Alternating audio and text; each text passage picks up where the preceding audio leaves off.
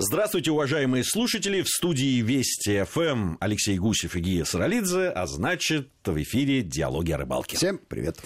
Сегодня мы поговорим о экспедиции, которая вот совсем недавно у нас состоялась в рамках съемок программы «Диалоги о рыбалке». Северный Кавказ осваивали. Причем не, не одну республику, а, а сразу три задействовано было. В Ингушетии, в э, Чеченской республике и в Дагестане побывали. Да, совершенно верно. Эмоций э, масса, воспоминаний свежие, легко могу поделиться. А самое главное, что э, хоть мы и на рыбалку туда ехали, но кроме рыбалки мы понимали, что нас ожидает много-много любопытного и интересного. И природа, и отношения людей, и, конечно, кулинария. Кухня не рыболовная, не рыболовная, а настоящая мясная кулинария, которую горцы, конечно, обожают.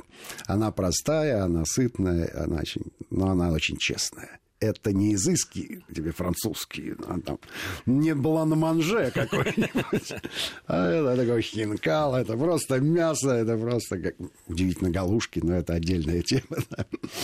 То есть пельмени, раздельные пельмени, отдельно мясо и отдельно тесто. И все это в бульоне очень вкусно. Э, Леш, ты уже и в программе мы рассказывали. Какая ходка у меня. Да, да, в Дагестане ты бывал не раз. Да, в Дагестане я был три раза. Но Ингушетия и Чечня это первые твои. Совершенно верно. Скажи, ты вот ты ехал, понимая, что это рыболовные регионы или нет? Нет, конечно. Нет, конечно. Я понимаю, что это не рыболовный регион. То есть Дагестан э, однозначно рыболовный регион, и мы про это говорили, потому что есть и Каспий, и есть э, серьезные реки. А что касается Ингушетии и Чечни, то вряд ли их можно назвать рыболовными регионами, но рыболовы там живут, э, рыбу они ловят. Об этом можно в открытых источниках э, посмотреть. И, конечно, мне было любопытно там оказаться и посмотреть своими глазами, ну, во-первых, как, как выглядит жизнь людей отличие от того, что а, а, бытует некое мнение. Да? То есть есть сарафанное радио, которое передает всякие э, ужасы и глупости. А не то, чтобы я бесстрашный человек или у меня запасная жизнь.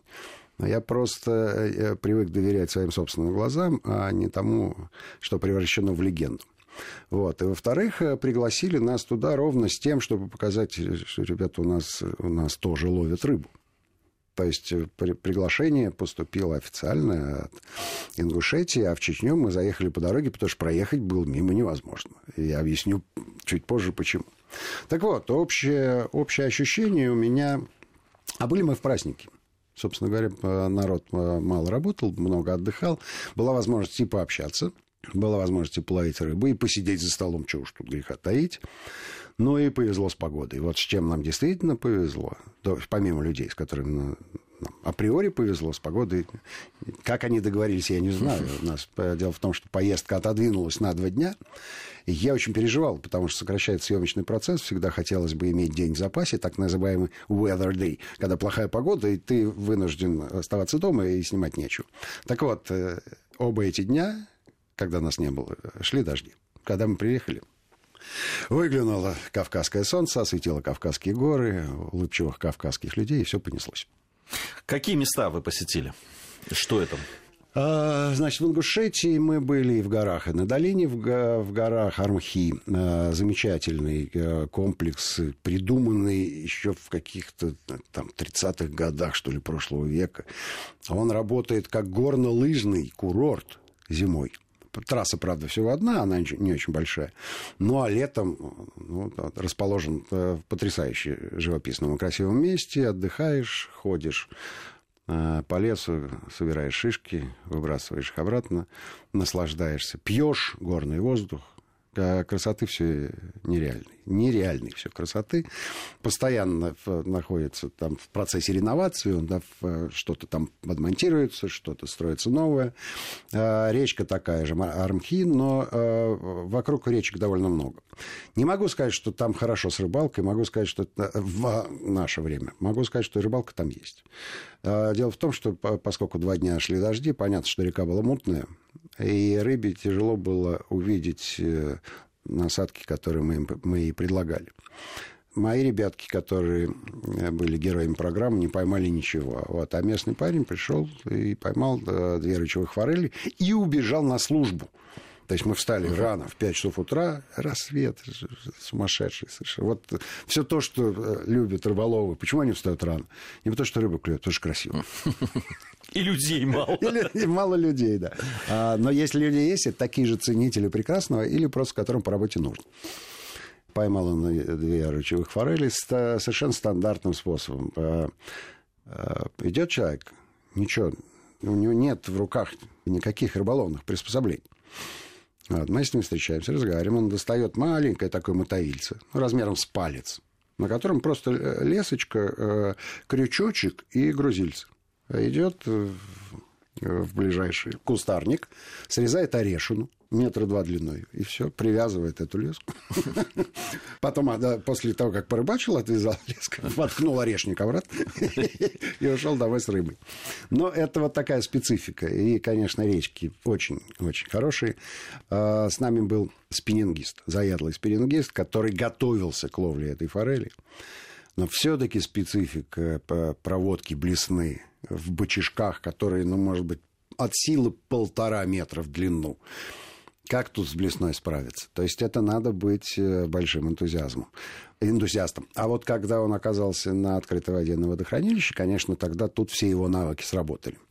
А вот лазать с блесной по таким речкам, ну, э, скорее это, это спорт.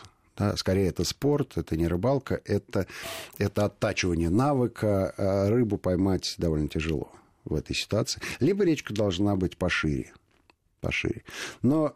Ну, видимо, вот эта э, ловля форели, она очень похожа на то, что мы в свое время видели Благодарю. в Грузии. Да, Абсолютно вот. верно. Да, ровно такое, все ровно такое же, да, все ровно такое же. А любопытнейший там был эпизод.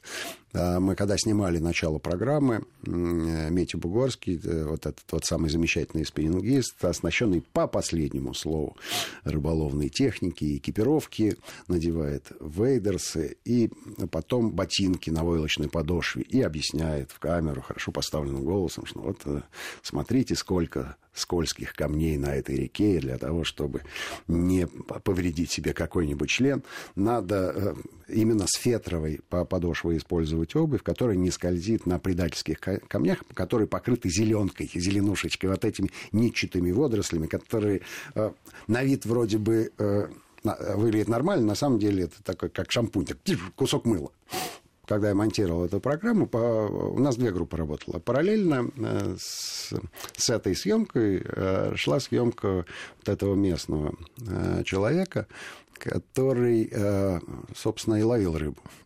Он в таких ботиночках на кожаном ходу, как со свадьбы. Легко на, друг, на, другую, на другую сторону реки по двум камешкам, поросшим зеленым, и ушел. Оператор за ним не последовал, но и наш соведущий Валера тоже. Они так, ну, они прокомментировали, что, ну, вот, эти люди здесь родились, живут. Никаких ветров, даже, это даже не кроссовки, а обычные такие туфли. Это было очень смешно. Это, вот это показатель того, кто к чему привык. Тем не менее, получился интересный, любопытный эпизод, э, который иллюстрирует а, то, о чем ты говорил много раз, а... что надо обязательно ориентироваться на местных рыболовов, которые подскажут, которые помогут, которые знают, и которые с удовольствием, кстати, у нас снимаются. В, в... Это вы в горах были, и потом были еще в долине, а в долине... А, в, долине, в долине... Э, там была хорошая речка. Хорошая речка, а вот тут нам с погодой немножко не повезло. Большая река, э, и, и рыболовы стояли вдоль реки и ловили голавлика я так понимаю, и, может быть, усачика. Но э, зарядил дождик, и времени у нас было немного. Ну, то есть для съемок, для съемок у нас э, не хватило ни времени, ни нашего собственного энтузиазма, но боялись и за камеры, и за то, что нас ждут еще в э, другом месте, в форелевом хозяйстве, куда мы, кстати, не попали, хотя очень хотели туда.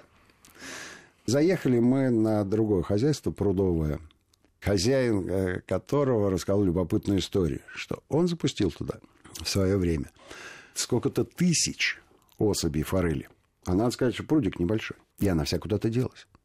А карпик остался. До сих пор не могу понять. Ну, это Шихерезада как. Куда делась? Причем э, эту легенду я потом слышал э, еще раз, но в горах уже, там же в Ингушетии, от дедушки Исрапила. Дедушка Исрапил лет 25 назад э, поселился в этих местах, и рядом с башенным комплексом, там вообще очень много башен. Вообще ингуши, само название, это люди башен. Вот. И вот среди башен этих они, они живут, и в том числе разводят рыбу. Так вот он сделал плотинку, получился прудик такой, куда впадает ручеек, ну а дальше там уже через сеточку река вытекает дальше. И запустил та форель, и и она тоже исчезла. Да, и ни одной форели нет. Но зато есть ручевая, которая, собственно, э, живет в, это, в этой речке, ну и там столуется. А вот радужная форель, куда-то она исчезает. Свободолюбивая. Куда-то она исчезает.